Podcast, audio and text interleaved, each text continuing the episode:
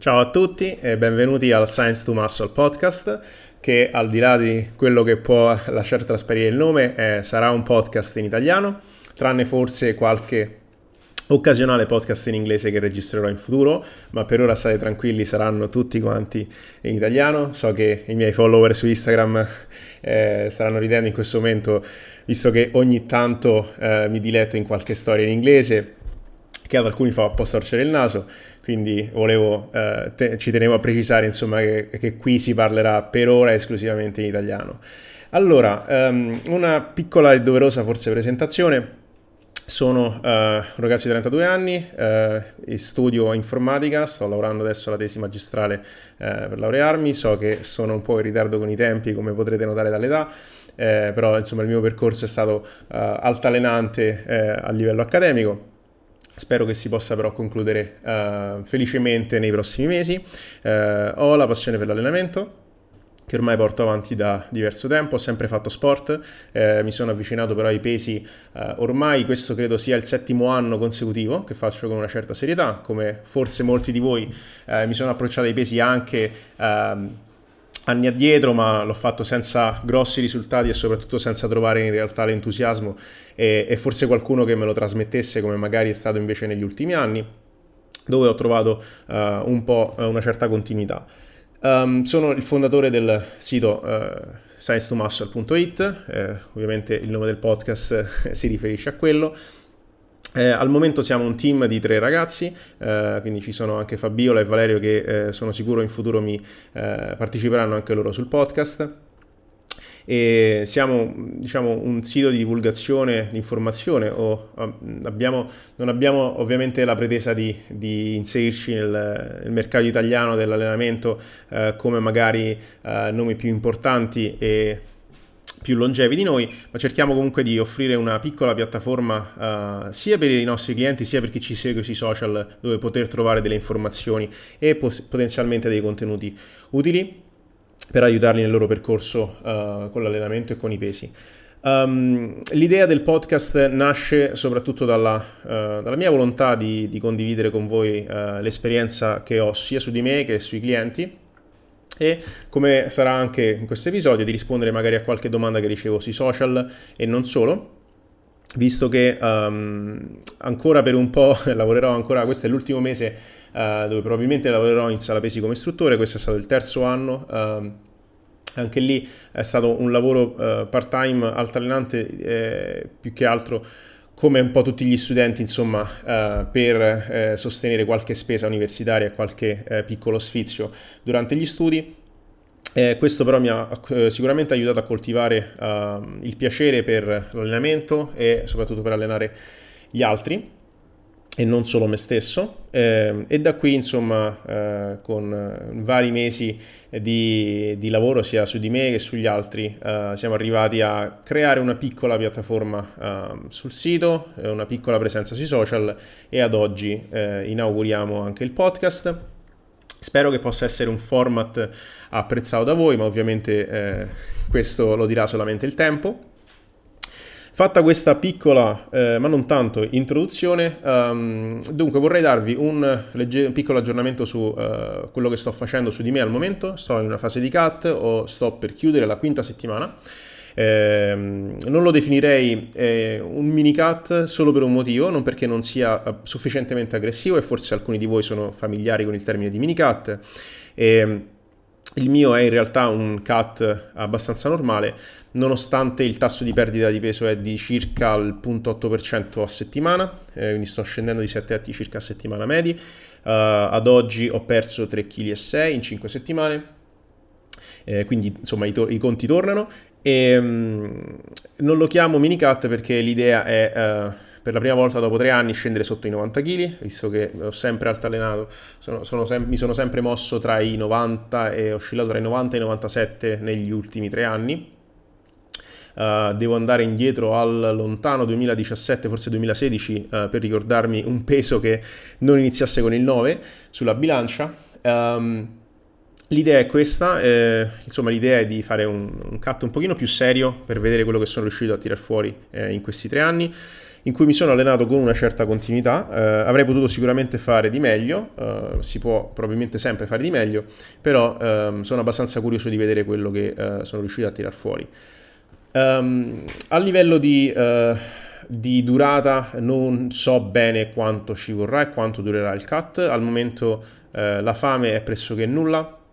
più che altro c'è un pochino di stanchezza, la classica diet fatigue, eh, dovuta sia all'allenamento sia al, eh, ovviamente al deficit calorico che inizia a farsi sentire dopo diverse settimane e soprattutto insomma quando si scende a quello che è il proprio uh, settling point, uh, come si suol dire si inizia ovviamente a... a c'è, c'è, la necessità di metterci un pochino più impegno e di sopportare anche uh, qualche difficoltà uh, durante la giornata o durante la settimana. Al momento procede tutto abbastanza bene, ho fatto ieri uh, il mio primo giorno di refeed dopo 5 settimane uh, di deficit costante sulle 2500 calorie, che nel mio caso corrisponde a un deficit tra le 700 e le 900 calorie ragionevolmente, uh, in considerazione del fatto che comunque nelle settimane sono andato ad aumentare sia il NIT, e per chi non lo sapesse sta per Non Exercise Activity Thermogenesis, che è un nome lungo e complicato per, per indicare semplicemente quell'attività fisica che non è eh, direttamente allenamento con i pesi e quindi in sostanza mi sono mosso di più. Uh, visto che per ovvie ragioni passo buona parte della giornata uh, su, sulla scrivania, uh, a volte a lavorare sui clienti, a volte a lavorare sul sito, a volte a studiare per la tesi motivo per cui uh, muovermi e aggiungere qualche passeggiata giornaliera, uh, a volte anche due, una al mattino, una alla sera, è sicuramente stata una strategia uh, che ha portato dei risultati um, sulla bilancia ed è probabilmente ad oggi la differenza uh, più sostanziale che c'è eh, in, eh, rispetto ai, ai, tentativi, probabilmente di, è più opportuno dire, di cut eh, che ho fatto eh, nel, nell'arco dell'ultimo anno, visto che avevo approcciato una, una fase di mini cut a gennaio, non andata bene, c'è stato il classico rebound e quindi ho ripreso poi i chili persi durante quelle 3-4 settimane che erano andate uh, ragionevolmente abbastanza bene e la, la, differenza sostanziale ecco, appunto, di questo cut rispetto ai precedenti è eh, probabilmente da ehm, riscontrarsi nella maggiore attività fisica e eh, nel, car- nel, lavoro cardiovascolare che ho inserito ehm, e che sto eh, inserendo di più nelle programmazioni recenti. E, e con questo mi, ricolle- mi collego al, a, a, un piccolo aggiornamento su quello che è lo stato di, ehm, eh, dell'anno, diciamo, della programmazione per i miei clienti, ho almeno 10 persone, non le ho contate esattamente, ma ho almeno 10 ragazzi e ragazze in fase di cut, eh, più ragazzi che ragazze in realtà. Ne ho un paio che stanno attraversando, di ragazze che stanno facendo una, una, una fase di cut e il resto sono ragazzi. Un po' anche a livello statistico, eh, più o meno Uh, ho un rapporto di clienti di 4 a 1 tra ragazzi e ragazze che spero possa bilanciarsi un pochino di più nel tempo, ma ovviamente è, um, so per esperienza che ovviamente è più difficile, eh, forse è anche meno naturale per, un rag- per, una ragazza affidarsi a un coach uh, uomo. E ci sono sicuramente delle, delle, delle, delle, ragioni, probabilmente anche a livello di empatia che si può avere con una ragazza e di, a volte si può pensare anche che eh, in, ci possa essere maggior comprensione dall'altra parte se, um, se c'è una persona uh, che per sesso um, ha l'esperienza di, di, per esempio del, dello stesso periodo eh, può creare posso, posso, immaginare che crei un, un rapporto differente tra, tra, coach e cliente quindi insomma ci sta di avere uh, più ragazzi che ragazze. Ciò nonostante uh, insomma spero che nel futuro questo, questo rapporto si bilanci un pochino eh, ad ogni modo, stanno andando tutti quanti benone, eh, anche per, al, per, alcuni dei ragazzi che seguo, eh, l'inserimento del lavoro cardiovascolare e anche eh, per alcuni il, lo spingersi un pochino di più eh, con la perdita peso settimanale, quindi con un deficit magari più marcato rispetto a quello che abbiamo fatto in passato, è stata una strategia che eh, al momento sta pagando. La fame che si, um, si avverte le prime settimane e, e, su cui purtroppo credo non ci sia eh, nulla da fare se non sopportarla un pochino con la consapevolezza che dopo un paio di settimane in genere ci si abitua al deficit e, e la fame va un po' eh, a diminuire, uh, è più probabilmente l'abitudine um, a mangiare tanto o a mangiare abbastanza che ci porta a sentire la mancanza di qualcosa durante uh, l'inizio di una fase di cut, mentre poi nel momento in cui um, ci siamo un po' abituati al fatto che i pasti siano meno voluminosi, che gli alimenti siano meno calorici, uh, che anche la palatabilità dei cibi e dei pasti sia magari meno um, apprezzabile rispetto a una fase di massa in cui i condimenti la fanno da padrone. Insomma, ci sono una serie, una serie di cose che probabilmente rendono l'impatto con una fase di cut un pochino più complicata nelle prime settimane e poi va sicuramente a semplificarsi uh, al procedere de- de- del cut. Um, che è poi uno dei motivi per cui eh, probabilmente intervallare le fasi eh, di massa con un passaggio a mantenimento uh, più, prima di, uh, di, passare direttamente, piuttosto che passare direttamente al, al, deficit calorico, può essere una strategia interessante ed è qualcosa che ho uh, sperimentato sia su di me eh, che sui clienti. E quindi in genere quello che faccio è passare da, da, una fase di massa in cui il surplus è qualcosa come 250-350 calorie rispetto al mantenimento, scendere a mantenimento per un paio di settimane eh, lasciare che eh, l'andamento del peso, la bilancia si stabilizzi un pochino, ridurre, eh, ridurre le quantità di cibo, magari iniziare a, modifi- a, fare qualche intervento a livello di modifica della scelta degli alimenti che ci permetta di non ehm, percepire troppo il passaggio in deficit, quindi magari uh, iniziare ad eliminare cose che, uh, che, che abbondano in massa e che sappiamo magari non essere ideali per noi durante la fase di cut per poi dopo un paio di settimane, a volte anche più, ma in genere due settimane sono sufficienti, per rendere questa transizione eh, meno devastante, ehm, si passa a un deficit calorico che almeno a, a me non piace lavorare con deficit calorici eh, piccoli, quindi eh, qui il, le calorie di differenza dal mantenimento sono dalle 500 alle 1000 nei, nei, nei casi in cui si lavora in modo più aggressivo il motivo per cui non mi piacciono um, deficit troppo moderati di 200-300 calorie è che uh, per due motivi sostanzialmente. Il primo è che può essere difficile percepire le, le variazioni sulla bilancia, Uh, che poi in realtà sono due cose abbastanza collegate tra loro, perché non percepire uh, le variazioni sulla bilancia significa uh, potenzialmente non vedere eh, cambiamento di peso per una settimana o per due settimane eh, perché ci può essere un aumento dello stress, un aumento della ritenzione idrica, eh, difficoltà digesti- di, qualche difficoltà digestiva a volte se si utilizzano delle fonti che inizialmente non sappiamo magari eh, essere non ideali per noi. In generale uno Uh, c'è il rischio di vedere la bilancia che non si smuove, questo si collega al secondo punto che uh, al di là di un discorso puramente numerico è, è un fattore psicologico vedere la bilancia che scende vedere dei cambiamenti allo specchio uh, evidenti di settimana in settimana è un forte stimolo motivazionale. E questo è qualcosa che, che si osserva e che ho osservato uh, praticamente in chiunque, uh, vedere, potersi specchiare di settimana in settimana e vedere delle forme diverse, vedere um, striature che, che, prima non c'erano e ora ci sono, separazioni muscolari che, che iniziano a farsi più, uh, più decise più marcate. Insomma, ci sono ci, vestiti che iniziano a essere più lenti in alcuni punti. Ci sono, ci sono ovviamente una serie di, di, di, piccoli aspetti psicologici che, per quanto possano sembrare um,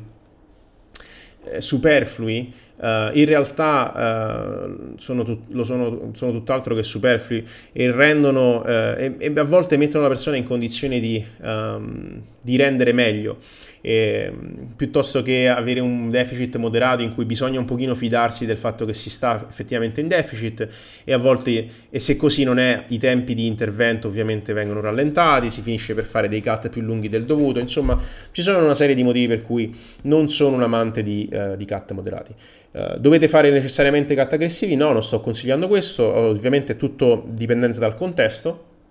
dalla persona, dall'esperienza che avete, da quanti cut avete fatto, da eh, che apporto calorico eh, potete sostenere, da che deficit calorico potete sostenere, mh, mm, da quanta attività fisica riuscite a, eh, ad avere durante la giornata che non sia, che non siano, eh, che non sia l'allenamento, quindi da quanto lavoro cardiovascolare eh, fate, se lo fate, eh, quando riuscite a farlo, quanto vi muovete durante la giornata, insomma ci sono una serie di fattori che vanno presi in considerazione, quindi dare una raccomandazione Uh, generale è ovviamente possibile, quindi qualcosa che vada dalle 500 alle 1000 calorie è secondo me ragionevole. Ciò nonostante ci sono contesti in cui penso che possa essere uh, una scelta migliore quella di lavorare con un deficit un pochino più ristretto.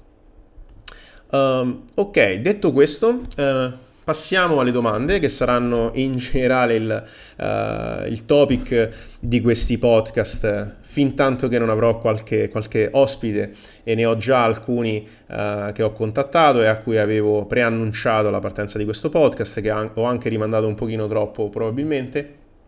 Quindi aspettatevi uh, qualche, uh, qualche, insomma, qualche guest, qualche guest star nelle, nei prossimi episodi. A, oggi ovviamente, come avrete ormai intuito, sto da solo. E, ehm, e, quindi passo insomma a qualche domanda, a qualche curiosità che ho ricevuto negli ultimi giorni su Instagram. Eh, tra l'altro, se non mi seguite e può interessarvi quello che ho da dire, potete contattarmi su Instagram a chiocciolamarco.sterpa, eh, il cognome, eh, lo spelling del cognome è S-T-E-R-P-A, eh, comunque è facile, è facile trovarmi credo.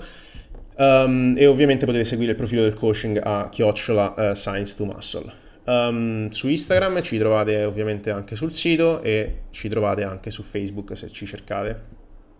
anche se probabilmente Facebook è un social network un pochino, che sta andando un pochino in disuso, quantomeno per quello se, se confrontato con Instagram. Ok, fatta questa piccola, piccola parentesi, dunque passiamo alla prima domanda. La prima domanda eh, me la fa eh, Giuseppe, che mi chiede, che tra l'altro è un mio ex compagno eh, di università, e, mm, come sviluppare l'avambraccio, in generale come eh, lavorare per l'ipertrofia dell'avambraccio. Allora, le considerazioni da fare sono innanzitutto quelle generali ehm, che valgono per tutti quanti i gruppi muscolari e quindi eh, per migliorare un gruppo muscolare eh, bisogna allenarlo direttamente ehm, e indirettamente con un volume di lavoro appropriato che è qualcosa ad oggi sappiamo che tra le 10 e le 20 serie settimanali è ragionevolmente il, un intervallo che va bene per la maggior parte delle persone eh, è potenzialmente eh, possibile lavorare anche con volumi maggiori, come allo stesso tempo potrebbe, potrebbero esserci casi e contesti in cui eh, si può rendere con un numero di serie inferiore, se ci limitiamo a conteggiare esclusivamente le serie di lavoro diretto. Per quello che riguarda l'avambraccio, eh, ovviamente i muscoli che vogliamo lavorare sono i flessori e gli estensori dell'avambraccio, e il brachio radiale, che è stimolato eh, soprattutto nei, nei, movimenti che probabilmente qualcuno di voi già fa e che sono le varianti di Carla a martello o hammer, a seconda di eh, se, se, se, siete anglofoni come me o, o se preferite la terminologia italiana. Um, quindi se abbiamo queste tre categorie di movimenti ehm, in cui magari i curl li consideriamo un lavoro, uno stimolo indiretto, vogliamo sicuramente lavorare dei lavori, eh, dei lavori di flessione e di estensione e non soltanto, eh, siccome eh, nel momento in cui stringiamo la presa della mano stiamo stimolando eh, buona, buona parte dell'avambraccio in isometria, perché questi muscoli ovviamente se, se, avete fatto degli stacchi a terra o se avete fatto dei farmer walk o, esercizi del genere sapete che, eh, che nel momento in cui state iniziando a faticare con la presa la, la, quello, quello, che sentite veramente la, lavorare è l'avambraccio perché ovviamente le due cose sono collegate, quindi ad aggiungersi a lavori di flesso, di flesso estensione del polso eh, ci sono da aggiungere, eh, ci sono da considerare quantomeno i lavori in isometria. Il mio consiglio è eh, sicuramente di avere queste, a questo punto qua, questi quattro stimoli all'interno dell'allenamento, quindi vogliamo delle varianti di Carla a martello per stimolare soprattutto il brachio radiale, vogliamo eh, dei lavori di flessione e di estensione del polso, e quindi questo sarebbe un lavoro estremamente di isolamento per, per, la, per la, zona dell'avambraccio e poi vogliamo degli esercizi eh, che stimolino l'avambraccio in isometria. Ovviamente se facciamo queste considerazioni, buona parte di questo lavoro, tolta flesso, le flesso estensioni, sono lavori indiretti che provengono da altri esercizi, quindi una, varia- una, una, soluzione che secondo me può essere interessante eh, provare, al di là dell'utilizzare degli stacchi all'interno del programma, è di fare delle tenute isometriche al rack con un bilanciere estremamente carico. Okay? Se avete fatto o conoscete il rack pull, che è in sostanza una variante di stacco da terra parziale, in cui appunto non si parte, eh, non si parte da terra, ma si parte a metà tibia o a, o altezza del ginocchio, insomma il range è limitato Se avete provato il rack pull sapete che mh, eliminando il lavoro di partenza uh, che è a maggior carico delle gambe, eh, i, i, pesi che si possono spostare sono importanti. Um, ho fatto il rack pull per un breve periodo di tempo, uh, soprattutto perché quando programmo un esercizio eh, per i clienti voglio averlo almeno sperimentato e quindi sono veramente rari i casi in cui inserisco un, un esercizio su un programma sulla fiducia eh, perché lo, lo, vedo fare da persone che reputo valide o perché eh, l'ho semplicemente visto fare se, e secondo me ha abbastanza senso. Insomma, preferisco sempre, se possibile, testarlo un esercizio su me stesso e vedere quali sono le sensazioni e qual è il feedback che mi dà. Il rack pull l'ho provato per un periodo di tempo e um, la, il mio giudizio su questo esercizio è che è sicuramente un buon esercizio per lavorare i trapezi in isometria e um, stranamente per quanto il range sia limitato ho sentito comunque un buon lavoro sui glutei anche se si potrebbe ovviamente uh, discutere sul, del fatto che in quella posizione, quindi immaginate partire un, un, in un, una posizione di mezzo stacco con il bilanciere al ginocchio poco sotto il, um, il bilanciere è già abbastanza vicino all'anca, quindi eh, il vettore, il braccio del momento che abbiamo sul gluteo è abbastanza breve e questo sommato alla forza che ha il gluteo ehm, e al, al, vettore che invece vorremmo, che sarebbe magari orizzontale o un carico assiale come può essere, eh, quindi un vettore orizzontale come può essere in un, un, in un hip thrust o un vettore assiale come eh, un carico assiale come potremmo avere in un RDL partendo più bassi, capite bene che il range di movimento, lo stimolo diretto sul gluteo è breve, nonostante questo la sensazione che ho avuto sarà perché magari li facevo, li, li, li strizzavo fortemente nel punto più alto di chiusura, che è un po' una mia abitudine, eh, quando faccio questo genere di esercizi, le varianti di stacco, nel lockout, però la sensazione sul gluteo non era niente male. Uh, detto questo, il rack pull è comunque un esercizio secondo me problematico per il fatto che ci si può caricare veramente tanto. Quindi uno dei motivi per cui, um, cioè uno dei motivi per cui uh, può essere problematico è quindi stare a caricare veramente tante pizze. Io ho smesso di farlo quando praticamente sono arrivato a fare 230 kg per 12, mi sembra, senza troppe difficoltà. Ciò nonostante, eh, è un movimento che può sicuramente essere inserito se volete uh, sviluppare um, lombari e upper back, uh, soprattutto trapezi, e anche per la presa, e qui mi ricollego al discorso dell'avambraccio, può essere secondo me una buona opzione. Una buona opzione che potete magari variare per spostare di più il focus sull'avambraccio e quindi con queste tenute isometriche facendo eh, una tenuta isometrica in alto. Quindi staccate il bilanciere dal rack pull quando siete completamente dritti in piedi, eh, magari fate 3-5 secondi di tenuta isometrica per poi riscendere controllando l'eccentrica, appoggiare e ripartire. In questo modo sicuramente andate a stimolare molto di più i trapezi e molto di più eh, l'avambraccio in isometria. In generale, se ci pensate, anche facendo dei farmer walk, che sono le classiche camminate del contadino con, eh, con i manubri pesanti tra le mani, anche in quell'esercizio, che è un esercizio che se non erro viene comunque dal, dal contesto degli strongman, lo usano come complementare agli strong, l'ho visto fare molto anche eh, da powerlifter, probabilmente come accessorio eh, di, per, per migliorare il grip per lo stacco da terra. E, è un esercizio che presenta in, in modo abbastanza simile, uh, un, uno stimolo abbastanza simile rispetto al rack pull. La differenza è che si fanno passeggiando, anche se poi ci sono delle varianti anche da fermo. Uh, se vi interessano c'è un articolo di John Rusin uh, interessante, che è un preparatore americano che fa anche conferenze per l'NSCA c'è un articolo interessante dove, eh, vengono, eh, mos- dove mostra diverse varianti di, di, rack pull. Ci sono comunque tante varianti di rack pull che è un esercizio anche utilizzato per migliorare il core. Ehm, e quindi ci sono varianti magari unilaterali o varianti con una presa rack, una presa overhead, insomma ci sono diverse varianti. In generale questa categoria di esercizi si, chiama, si chiamano i carries, eh, quindi i trasporti. Eh, e nel nostro caso quello che potrebbe interessarci è uh, il farmer walk classico con le braccia distese, ma capite bene che come al pari del rack pull sicuramente c'è uno stimolo importante anche per i trapezi. Quindi nei lavori di isometria per l'avambraccio ragionevolmente eh, eliminare e renderlo un lavoro di isolamento è un po' complicato, quantomeno se si prendono in considerazione queste varianti. Eh, I lavori di flesso estensione sono i classici che potete fare sia con un manubrio che con un bilanciere che con un cavo, magari mh, poggiando eh, l'avambraccio da seduti, poggiandolo sulle cosce e facendo dei, dei lavori di flessione o di estensione del polso. Mia, il mio consiglio in questo caso è di lavorare a ripetizioni eh, alte, um, lo, è qualcosa che ho provato per esempio con eh, avuto, mi, sono, mi, è capitato di allenare dei ragazzi che fanno motocross e mi dicevano che la, uno, uno, dei problemi quando si fanno gare di motocross è che dopo qualche giro, dopo un po' di minuti, iniziano a far male. Eh, insomma, inizia, inizia, a sentirsi una, gro- una, grossa sensazione di pompaggio sull'avambraccio che può diventare limitante eh, e quindi diventare un problema nella prestazione della gara quando poi eh, ovviamente uno vorrebbe che eventualmente il fattore limitante fosse, sia altro. Uh, e questo se ci pensate perché? Perché, perché nel, mo- nel, movimento che fate nell'accelerare, eh, ovviamente non sono un tecnico del, del, motocross, però il movimento che mi viene in mente nell'accelerare e nel, nel dare gas è appunto una flesso estensione. E quindi ha senso che uh, si abbia quella sensazione quando poi se ne fanno tante nell'arco di pochi minuti. Um, quindi il mio consiglio è lavorare a ripetizioni eh, magari medio-alte in questi esercizi, avere uno stimolo indiretto isometrico magari in varianti di stacco pesanti e eh, potenzialmente inserire delle varianti di farmer walk. Quindi all'interno di una settimana eh,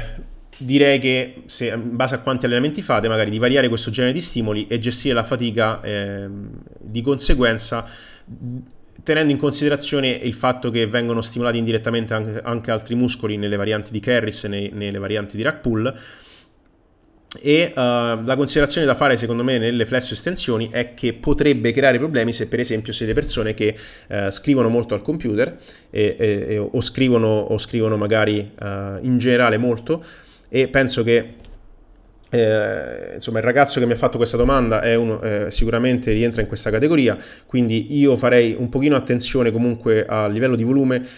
E partirei con un volume minimo magari di un paio, due, tre serie, due, tre volte a settimana, vedere qual è la risposta e quali sono le sensazioni nei giorni successivi, perché se, può, se diventa limitante ehm, stimolare direttamente l'avambraccio, poi nelle attività di tutti i giorni che sono sicuramente ehm, prioritarie rispetto all'ipertrofia dell'avambraccio, ehm, insomma può diventare un problema. Però come tutte le cose eh, il consiglio è sempre di partire con un volume minimo e poi valutare se è il caso di aumentarlo eh, e se questo, va, se, se questo, non va, a influenzare altre cose. Um, poi, prossima domanda, me la fa un altro ragazzo sempre su Instagram, Marco, uh, mi chiede uh, in generale se le progressioni di volume, intese come carico, ripetizioni o serie, uh, sono necessarie in tutti gli esercizi che, che uno ha in un programma. Um, è una bella domanda e, e possiamo in un certo senso attaccare questa domanda da, più, mh, da diversi angoli. Eh, il, primo, il, primo, aspetto che, che, il primo modo di rispondere a questa domanda è che come sempre ovviamente dipende, dipende dall'organizzazione del programma, eh, però quello che, che, posso dirti è, è, in sintesi la risposta è no, non necessariamente devi progredire con il volume su tutti gli esercizi per un semplice motivo. Um,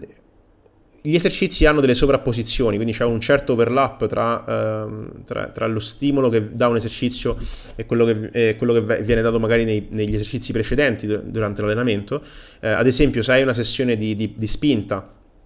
per fare un esempio pratico, in cui hai una panca presa stretta con bilanciere e poi a fine allenamento hai un push down, se aumenti le serie nella panca presa stretta, per ovvie ragioni stai aumentando il volume indiretto sui tricipiti se poi, poi, dipende ovviamente se uno considera la panca presa stretta come lavoro diretto o meno per i tricipiti, io non lo, non lo considererei proprio diretto, visto che comunque i, i fasci clavicolari del pettorale lavorano comunque parecchio anche i deltoidi frontali. Ad ogni modo, eh, sicura, aumentare le serie o il carico, le ripetizioni sulla panca presa stretta significa a tutti gli effetti aumentare il volume sui tricipiti eh, mentre magari uno potrebbe andare a, a, pensare che solo aumentare il push down sarebbe effettivamente aumentare il volume sui tricipiti. Quindi in generale nel momento in cui progrediamo qualcosa all'interno di, di un, dell'allenamento eh, della settimana eh, c'è da tenere presente il fatto che stiamo incrementando indirettamente il volume anche su altri gruppi muscolari. Sono pochi gli esercizi in cui incrementiamo il volume e non stiamo aumentando lo stimolo indiretto per un altro gruppo muscolare e vi porto degli esempi che magari a, a, primo, a, primo acchitto uno potrebbe non pensarci, ma se, se, aumentate il volume sulle trazioni, per esempio, trazioni prone o trazioni um, presa neutra stretta, state aumentando indirettamente il volume sui tricipiti, perché il capo lungo del tricipite è biarticolare, attraversa la spalla e quindi svolge anche il ruolo di estensore dell'omero. Quindi nel momento in cui eh, diciamo, te, tenete fissa, tenete fissa Uh, tenete, fisso, un estremo del, del, tricipite, del cavo lungo del tricipite e, si, e, contraete l'altro, ovviamente state avvicinando l'omero al torace e quindi sta, state facendo un'estensione omerale che è ovviamente quello che fate durante una, una trazione, insieme ad altre cose ovviamente e quindi state aumentando il volume indiretto sui tricipiti. Um, stessa cosa se fate ad esempio un pullover, una variante di pullover, state aumentando il volume sui tricipiti. Uh, un altro esempio che magari potrebbe non venirvi, non, potrebbe non, non venirvi in mente, se aumentate il volume sulle croci, che ovviamente, ovviamente sono considerate un esercizio di isolamento per i pettorali, a seconda poi dell'esecuzione, del modo in cui le eseguite, perché per alcuni fanno delle, delle, croci che sembrano delle spinte, altri fanno delle croci a braccio completamente disteso, però in generale um, a seconda di come fate le, spin, le croci, scusate, uh, state uh, lavorando indirettamente i bicipiti, ok? Quindi aumentare il volume sulle croci aumenta indirettamente il lavoro che state facendo sui bicipiti. Quindi uh, in generale ci sono, ci sono delle considerazioni che andrebbero fatte nel momento in cui si progredisce il volume, ma la cosa più semplice da fare è tenere a mente che se state aumentando qualcosa, probabilmente non state aumentando solamente il volume di un gruppo muscolare, è abbastanza impossibile farlo. Um, se questo, rispond- questo, in considerazione del, eh, del, fatto che probabilmente vuoi aumentare il volume per migliorare eh, un gruppo muscolare o migliorare comunque, aumentare comunque il volume su un esercizio. La domanda poi si potrebbe potrebbe essere interpretata anche se, eh, se c'è la necessità okay, di, um, di, aumentare il volume in termini di carico, serie, ripetizioni individualmente. E la risposta anche qui è dipende, dipende dall'approccio che hai all'allenamento. E, e qui secondo me la considerazione da fare è eh, basata più che altro sull'esercizio e sulla sua, tua capacità di progredire in quell'esercizio. E anche qui vi porto un esempio pratico. Le alzate laterali, eh, molte delle varianti di alzate laterali quantomeno, sono degli esercizi su cui è complicato aumentare il carico. In particolar modo, eh, le ragazze che se state ascoltando questo podcast sapete bene, eh, avrete provato su voi stesse che iniziate il mese con magari 3 o 4 kg di alzate laterali e dopo un mese, un mese e mezzo state ancora lì con 3-4 kg. Quindi che significa che um, aumentare il carico su questo esercizio è un po' complicato, risulta più semplice aumentare le ripetizioni, a volte neanche quelle, ed è ancora più semplice aumentare le serie, che è uno dei motivi per cui in genere con le ragazze che seguo aumento all'interno del mesociclo eh, il numero di serie ehm, sui deltoidi laterali. Se ovviamente sono una priorità, tipicamente lo è, eh, questo perché senza entrare nello specifico dell'allenamento per le ragazze, però in generale eh, con le ragazze spingo abbastanza con il volume sui deltoidi laterali. E in generale sono un muscolo per cui, proprio per, per ragioni uh, biomeccaniche, molti degli esercizi non si prestano alle progressioni di carico, neanche se a disposizione abbiamo i microcarichi, perché su un manubrio si potrebbe sicuramente tenere un manubrio con, un, con una pizzetta, con un disco piccolo da mezzo chilo, un disco piccolo da un chilo, a seconda dei casi ci ho provato, è abbastanza complicato farlo eh, e non so quanto possa valerne la pena. Eh, è più semplice secondo me aumentare le ripetizioni, eh, magari allargando l'intervallo di ripetizioni oppure ehm, semplicemente aumentare le serie settimanalmente. Ci sono altri esercizi dove è estremamente più facile progredire con il carico e quindi aumentare le serie è qualcosa che si può ritenere un incremento piuttosto aggressivo del volume eh, soprattutto in considerazione del, del, dello, del, della quantità di tonnellaggio che stiamo andando ad aumentare. Ad esempio, se abbiamo una panca, una panca piana bilanciere, trovo difficile pensare che non si possa incrementare il carico durante un mesociclo. Eh, e quindi aumentare le serie diventa uno strumento, da questo punto di vista, un pochino aggressivo su esercizi con bilanciere. Mentre i manubri sono un po', secondo me, nel mezzo, eh, e in generale gli esercizi con manubri presentano eh, delle caratteristiche eh, intermedie rispetto al bilanciere, magari a, a cavi o macchinari, a stack, in cui ehm, aumentare eh, il carico su un manubrio significa avere un, ca- un, un incremento piuttosto importante. Eh, perché, passa, perché nei manubri purtroppo può, in genere si passa di 2 kg in 2 kg, ma state effetti, a tutti gli effetti aumentando di 4 kg il totale, no? perché se fate un esercizio con due manubri è il doppio. Motivo per cui Per esempio nei manubri il mio consiglio è di utilizzare dei, se lavorate con degli intervalli di ripetizioni, perché potreste anche lavorare a ripetizioni fisse ovviamente, però se lavorate con, se lavorate con degli intervalli, il mio consiglio è di utilizzare degli intervalli leggermente più ampi, eh, magari stare tra le 8 e le 12 rispetto a stare tra le 8 e le 10 o le 10 e 12, e in questo modo, nel momento in cui esaurite, tra virgolette, il range di ripetizioni facendone il massimo nelle serie che avete prescritto, eh, sarete in grado di incrementare il carico anche di quei 4 kg totali e ancora rientrare nel range di ripetizioni che avevate eh, impostato inizialmente. Mentre se magari impostate un range di lavoro tipo 8-10, ne fa, fa, chiudete un 3x10, aumentare il carico potrebbe non consentirvi di rimanere tra le 8 e le 10. Ovviamente uno potrebbe fare la prima serie tra 8 e 10 e poi scalare il peso, Insomma, potete ovviamente approcciarvi in tantissimi modi, eh, non c'è una regola, eh, però insomma questa può essere un'idea, quella di utilizzare degli intervalli che abbiano un ventaglio un pochino più ampio. Uh, in generale uh, il discorso delle progressioni di, di, di, serie è sicuramente un argomento caldo al momento. Uh, proprio oggi ho ascoltato praticamente il terzo podcast di una serie chiamato The High Volume Month, eh, su, del podcast di Abel Sabai, spero di eh, rendere onore alla, alla, sua pronuncia perché è un ragazzo ungherese che ha un podcast che si chiama uh, The Sustainable Development Podcast. Um, come noterete ci tengo sempre a, a, nominare le persone che seguo perché eh, se, se, posso nel mio piccolo ovviamente eh, provo a dargli vi, maggior visibilità perché ovviamente imparo anche da loro e credo sia quindi doveroso. Um, e insomma, in questo, questo, questa, tre serie, questa, tre serie, di podcast, eh, praticamente ho sentito il primo che era con Mike Israel, che probabilmente già conoscete, eh, fondatore, eh, fondatore, della Renaissance Periodization. Um, il secondo era con Menno Hanselmans, che ha il sito mennohanselmans.com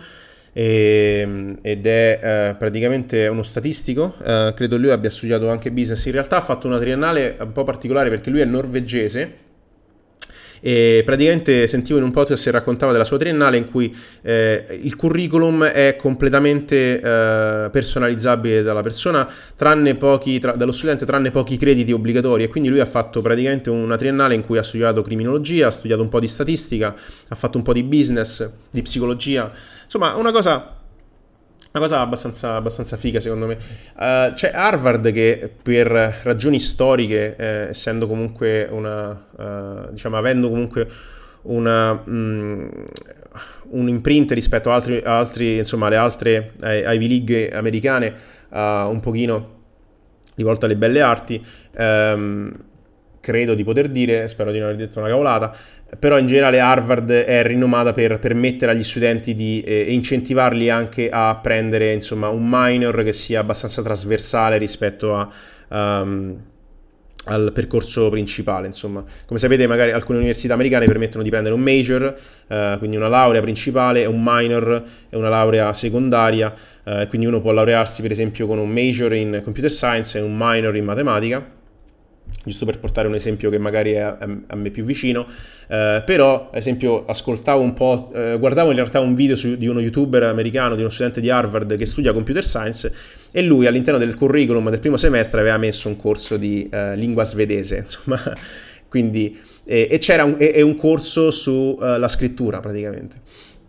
su come scrivere. Um, quindi insomma, vabbè, questo giusto per portarvi qualche esempio. Non so come sono arrivato a parlare di queste cose, se divago sul podcast uh, ovviamente eh, lo faccio anche per renderlo un pochino più uh, piacevole e non parlare solamente, solo esclusivamente di allenamento. Insomma, vi dicevo di Menno Henselmans, questo era, lui era il secondo a partecipare uh, in questa serie di podcast sul, sul, sul volume. Eh, il terzo è un ricercatore americano, spero di non eh, toppare il nome, si chiama eh, James Steele perché non, non, sono, non, ero familiare con, il suo, insomma, con questo, questa persona e sembra essere diciamo, lui un pochino più del campo del, della intensity low volume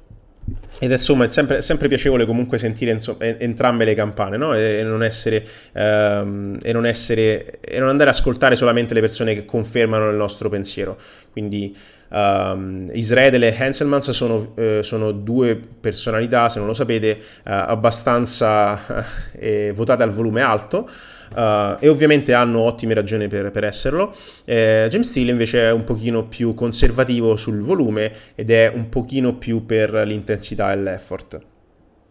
Uh, e quindi vi dicevo,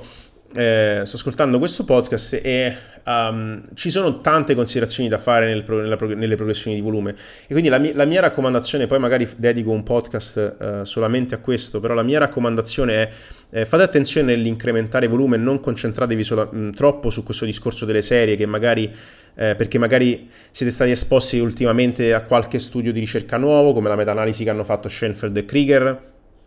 eh, Schoenfeld, se non lo sapete, Brad Schoenfeld eh, insegna, è un professore alla Lehman College, eh, un'università americana, New York, e eh, ha tra l'altro da poco istituito un curriculum magistrale per l'esercizio fisico votato all'ipertrofia, è autore di, un, di, una miriade di libri, non ultimo oh, diciamo un, una, una, Bibbia dell'ipertrofia dove, dove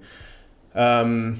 in pratica raccoglie un compendium di tutti gli studi di ricerca che ci sono, c'erano almeno fino, a, fino al giorno in cui l'ha, l'ha, scritto, ovviamente la ricerca è una cosa che va abbastanza rapidamente, quindi ce ne sono, di nuovi, ce ne sono sempre di nuovi. E, e James Krieger è invece uh, uh, un master, uh, se non erro, in, in, in exercise science, ma um, ha un background simile al mio perché ha una triennale in computer science eh, poi ha deciso di fare insomma, questo passaggio di, di, eh, di, per, di percorso eh, di campo scientifico e, e, ehm, e, lui diciamo, è lo statista di fiducia, statistico di fiducia di Schoenfeld, è lui che si occupa di fare le analisi dati in, in tutti gli studi in cui partecipa. E, e, quindi se siete stati esposti ultimamente a, um, a, questi discorsi sull'alto volume, ricordatevi sempre che non deve prescindere da, altri, eh, da altre eh, variabili da altri principi dell'allenamento, quali la, la gestione della fatica, eh, l'intensità percepita, eh, l'intensità relativa, scusate, Uh, il sovraccarico progressivo, insomma ci sono una serie di principi, il volume è sicuramente il, probabilmente il marker più associato uh, che ha la maggior correlazione con l'ipertrofia, con la crescita muscolare, uh, però non fate l'errore di guardare a queste cose in isolamento e quindi dire ok il volume senza preoccuparci di tutto il resto, ok? Questo per rispondere al discorso sul, uh, sulle progressioni di volume.